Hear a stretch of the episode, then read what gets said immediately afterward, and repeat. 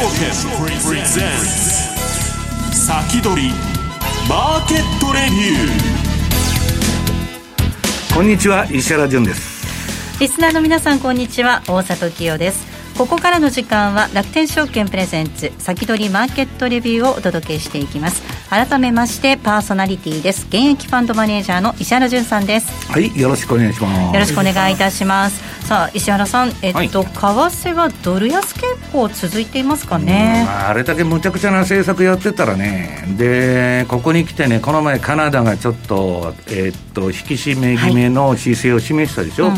イギリスもそういう感じだった、で今欧州の方もね、テーパリングの話がちらほや聞こえてくる。その中でアメリカもね、ドラッケンミラーが、CNBC 出てきて、こんなもんすぐねテーパリングしないとやばいと、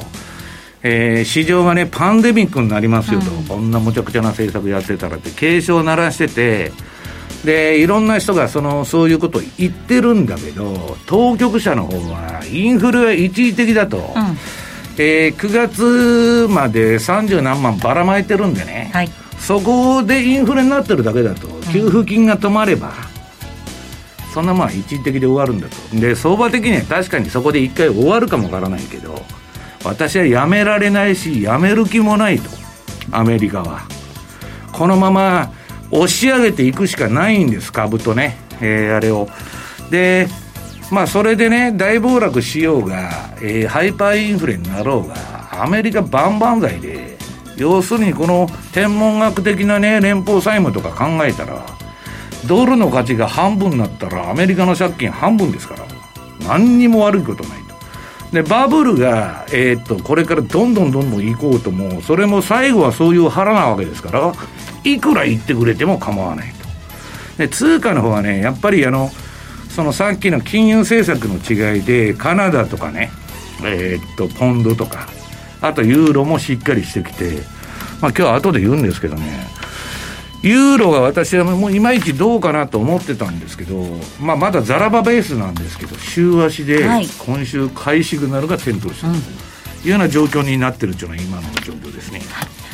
そして本日のゲストをご紹介していきます。楽天証券 FX ディーリング部リーダーの武田則孝さんです。よろしくお願いいたします。さあ武田さん、ドルも重いんですが、円も安いっていう感じですかね。そうですね、基本的には今石原さんがおっしゃってたのと本当に同じ見方しておりまして、ポンドとユーロなど主要通貨に対してはやっぱりドル弱いですよね。ただ同じような弱さを対円で見たらどうなのかといったら、そこまで下がらないと、なぜか108円台入ったところで不思議な買いが入ってきて崩れないというような、不思議な買いと、今ねだから国家資本主義と言われてて、みんな国家管理の相場になってるんで、特に日本はそれお得意技術ですからね、30年間 PKO をやってるわけですから、いち早くやってきましたからね、世界に先駆けて相場操縦ではね引けを取らないという要するに、落ちたら止めるという技術はやっぱりすごいわけですよ。でも最近ほら日銀が買ってないって言ってちょっと話題になってますけど、だからあれも OB からわーわー言われてね、お前らどうすんだと、尻に火がついてなんとなくやめたいっていうことがあるわけですよだけどやめるっつったら皆さんどうなりますかと。だから結局私はね、このまま ETF を永遠に買っていったら全部の企業は国有化になるじゃないかと、それって資本主義なんですかということですよ。で、投資家の方も株価のフェアバリューっていうのがどこにあるか全く分かんない、だって押し目がないんですよ、落ちたら買うわけでしょ ETF で、永遠に持ち合いか、あるいはアメリカとスライドでいくかみたいなね、市場のダイナミズムが全く失われているということなんですね。この番組は YouTube ライブでも同時に配信をしています。動画の配信についてはラジオ日経番組サイトからぜひご覧ください。番組ホームページからは随時質問なども受け付けています。番組宛てメール送信フォームからお寄せください。それでは番組を進めていきましょう。この番組は楽天証券の提供でお送りします。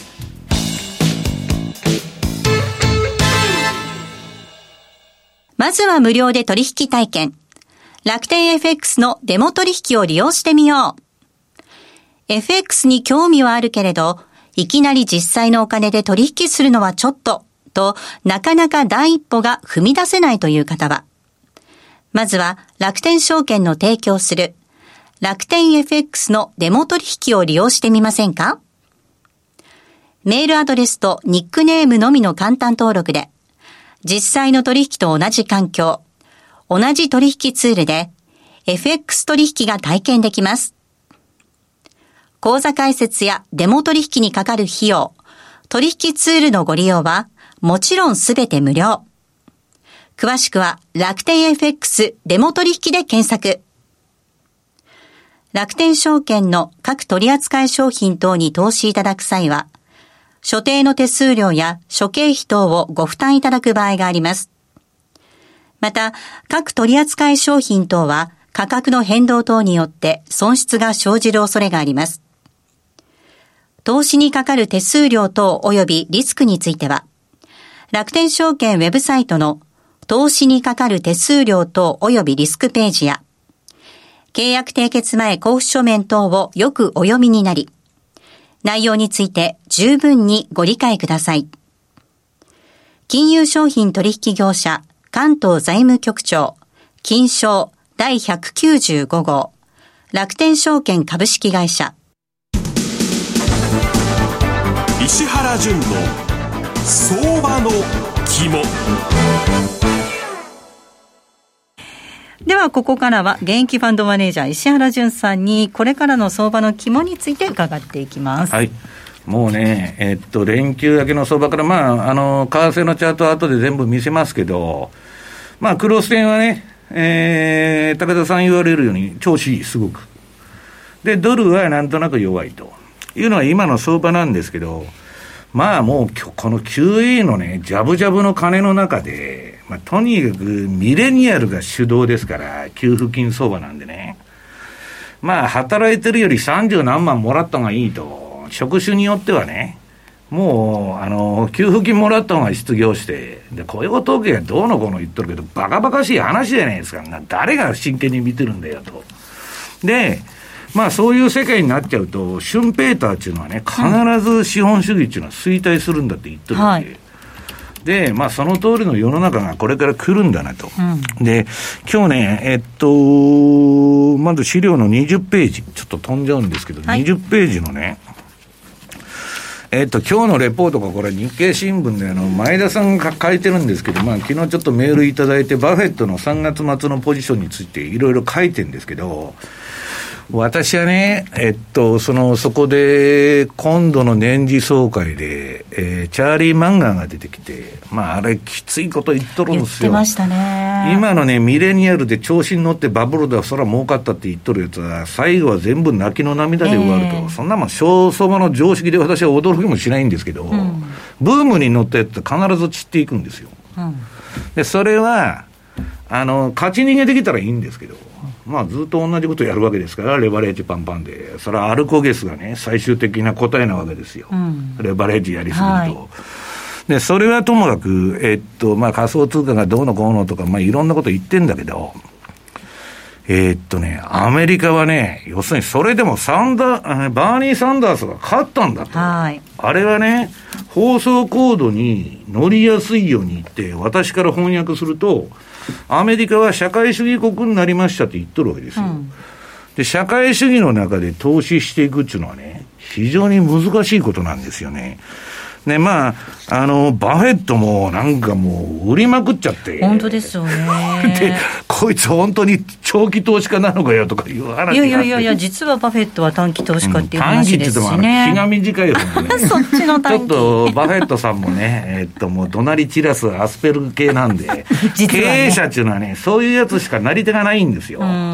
みんなのね、うんぬん話聞いてうんぬんなんちゅうのはね、なくて、今や IT 企業っていうのはみんな中小企業、日本の親父が一人でやってると。で、怒鳴り散らして、組織をまとめていくっていう手法なんで、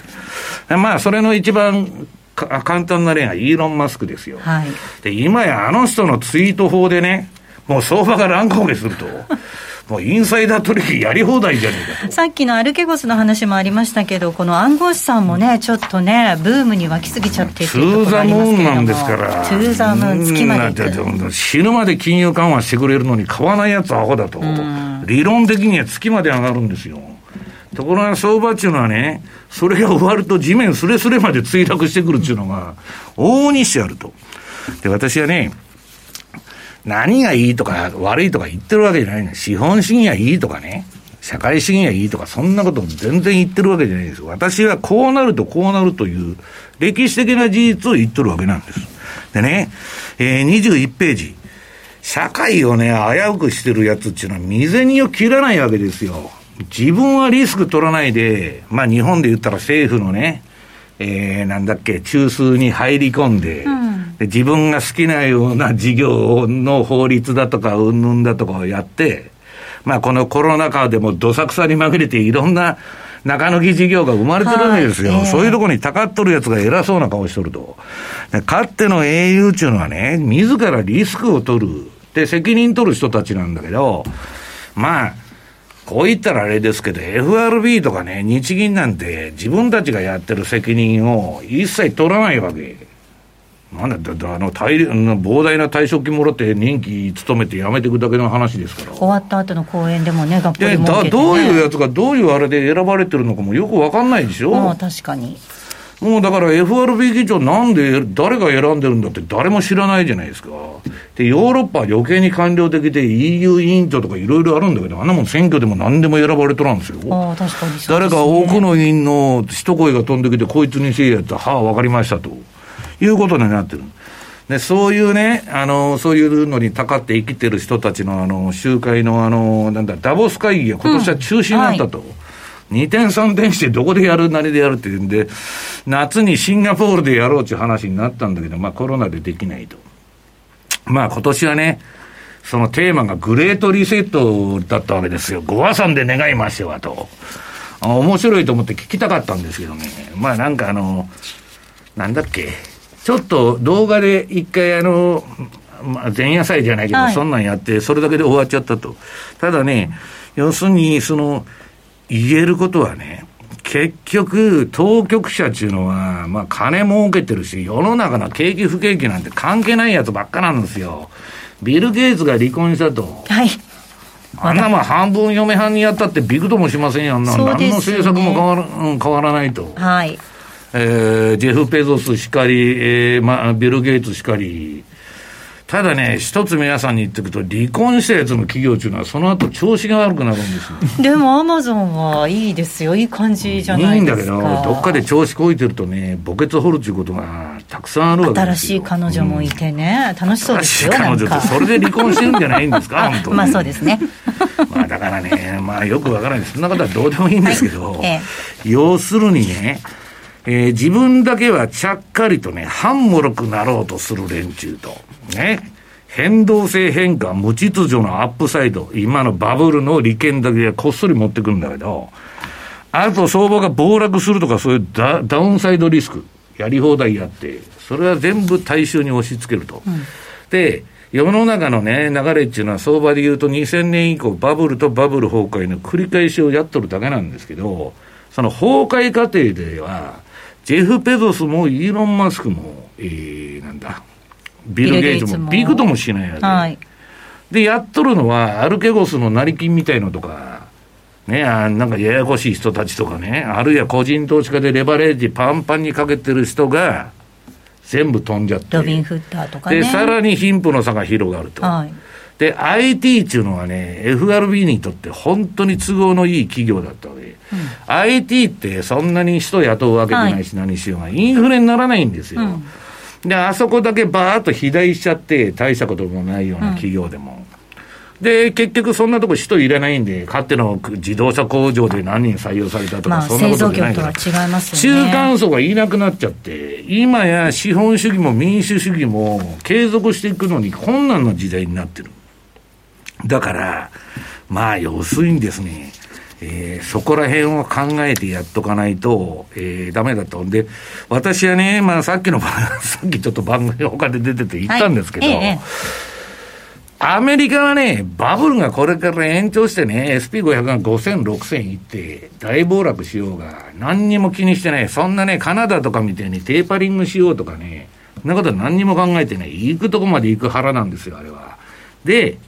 今、テーパリング制約とドラッケンミラーから何からね、いろんな苦情が殺到してるんだけど、こんなことになったらね、株式市場のパンデミックが起こります。だけど、そんなもんね、インフレは一時的なんだということで、役者が揃って全員が全員そうやって言って、はい、当局者の人たちはイエレンはね、口が滑りまして、この前ちょっと金利上げなあかんみたいなことを言っちゃったんだけど、ね、FRB 議長でもねえのに言っちゃったんだけど、すぐ何時間後かに間違ってました、はい、火消しに回りましたね、はい、取り消してホワイトハウスからも文句言われて、だからまあ奥の委員はまあいろんな派閥があってね、アメリカも一枚岩じゃねえから、そのよく言われる都市伝説みたいなやつらで、こいつが牛耳ってるんだみたいな、いうのがいくつもおるわけです、はい、でその中のまあいくつかの中の一つがバイデン担いだりトランプ担いだりやっとるわけだから、一枚岩じゃないんですよ。まあどこもそうなんですけどね、会社の派閥が必ずあると、3人寄ると人間中の派閥ができるんですよ。でそれはともかく、はい、次の22ページ、今のじゃあ FRB のやってる金融政策っていうのはなんか世の中のためになってんのかと。まあ確かにね、資産インフレと資産バブル。まあ資産はインフレしてる。だから私はね、ある意味で、株買うっていう行為は正しくて、まあその前田正孝さんの研究によるとね、別に金っていうのはインフレヘッジにならないんだと。金余りで2000年から上がっとった時で中国の需要だとかなんだとか。別に危機で上がってるわけでね。で、ジンバブエのハイパーインフレとかアルゼンチンのね、あれだとかトルコの危機だとか、全部そういう時に金が上がってるかちょっと全く上がってない。何が上がってるかと。ジンバブエで何系パーセントのインフレになりましたと。ジンバブエの株価インデックスは8割9割、ジンバブエの何系パーセントのインフレ分上がりよるわけ。で、土地はね、7割ぐらいしかついてこない。で、気をつけないといけないのは、インデックスは倒産しないんだけど、個別企業買っててハイパーインフレだったら会社も飛んじゃったということになりかねないんだけど、で我々のね、その究極の運用の目的っていうのは、紙くずになるかもわからない現金からどうやって自分の生活を守るかっていうことなんですよ、うん、だからなもん日本30年やってデフレじゃないけどインフレなんかなりようがないとか、いくら金ばらまいても大丈夫だと言っとるんですけど、日銀がいくら形の見せかけの金融緩和したって準備預金の豚積みになっとるだけでしょ。金融あの日銀の、はい、あれに預けて当座預金に預けてるだけだから、はい、ちょっとも支柱に回らないんですよ。誰にも武田さんとこにも大沢さんとこにも私のとこにも何の関係もないね。来てたいですね。それはインフレになりようがないんですよ。だけど今のアメリカみたいにこれから日本もね、給付制やるとかなんとか、ね、ベーシックインカムの話とかいろいろ出とるけど、はい、ね、旧ソ連型のやっぱり資本主義も行き詰まりますとですね、中間層がいないんだからじゃあ社会主義やるやつ話に当然なってくるね。そうすると、まあ要するにその結論は旧ソ連とか毛沢東のその中国がどうなったかということになっていくわけですよ。だからそのアメリカはそのもっとバブルがこれから行ってもいいし、株が大暴落したりドルが大暴落したって借金が減るんだからどうでもいいよと、はい、で最後はグレートリセットだと、うんいう話なんですよ。でそんなこと言うとね、都市伝説だ陰謀論だっていう話になるんですけど、陰謀論じゃなくて歴史はそうなってるんですよ。で、続きを延長戦でお話を伺ってもいいでしょうか、はいはい、ということでここまでは石原淳さんでした。続きは、YouTube での延長配信でお話を伺っていきます。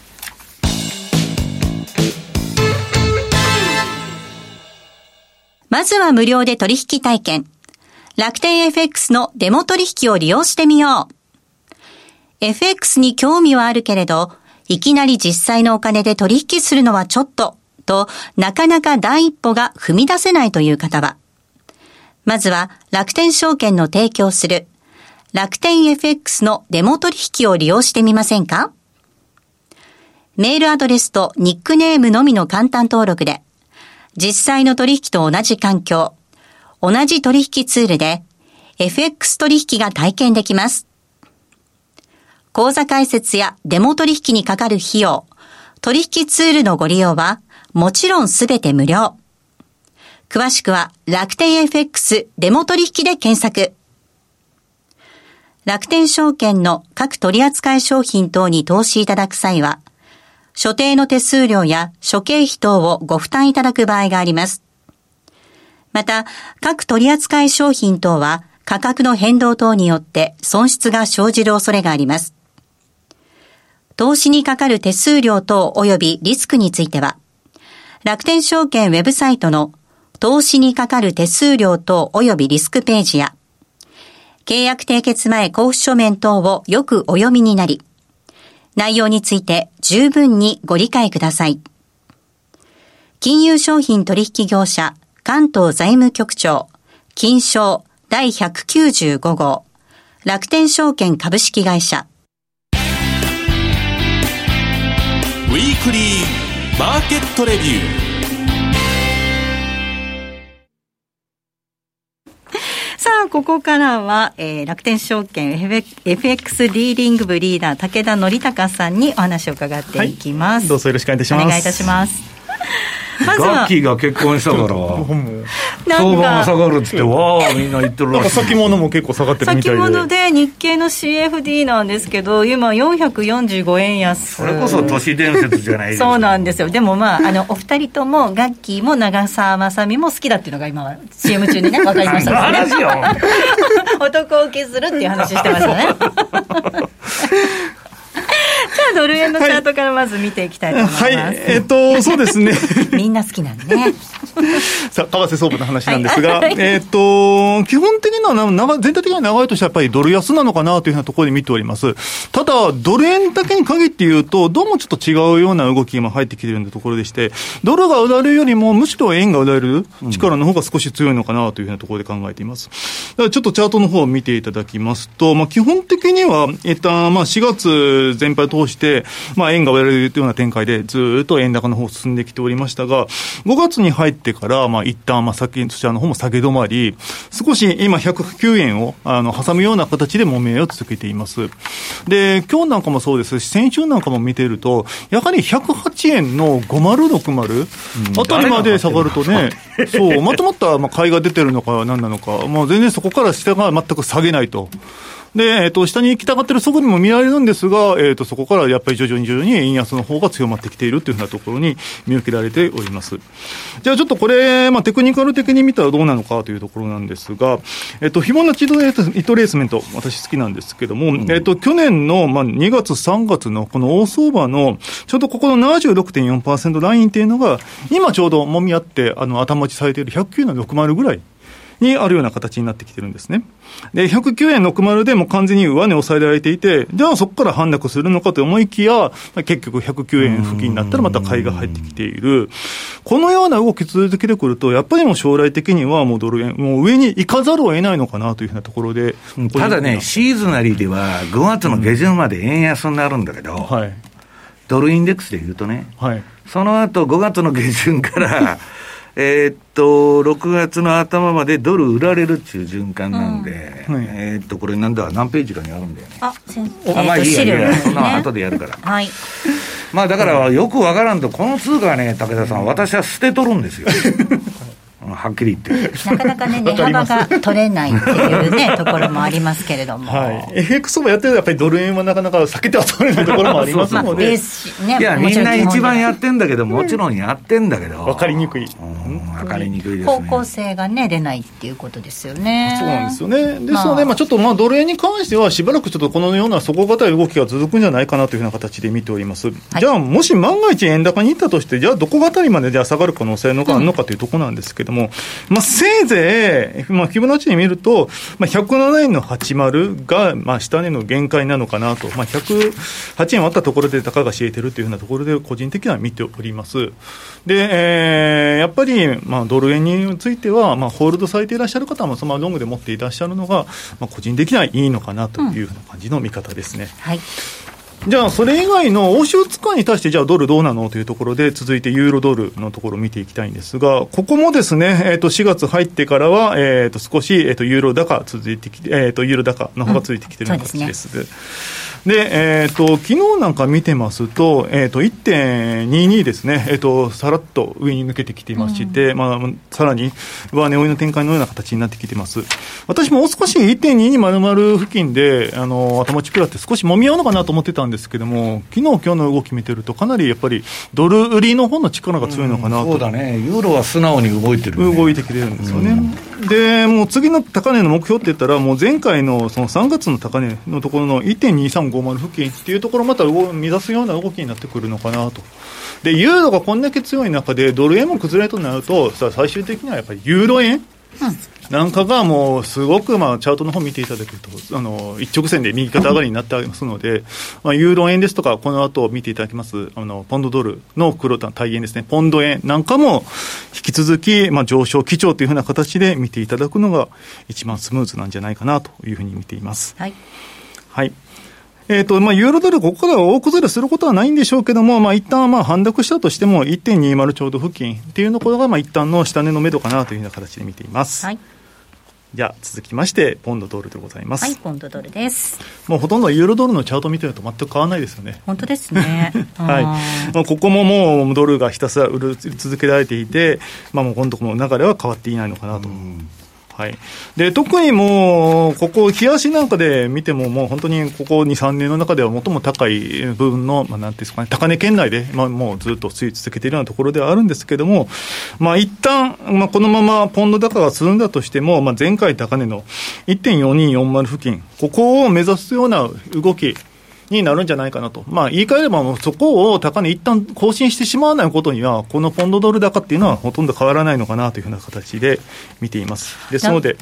うん、もうほとんどもう、ね、このトレンドには逆らわずについていくのが。でもユーロよりポンドの方が強いんだよね。強いですね、はい。あ、でもユーロポンドのチャートを見てると結構ジグザグしてません？はい、今は横ばいなんだけど、はい、ただし数勢的にはずっとそのポンド高の流れが続いてると。でこの前ようやく底を打って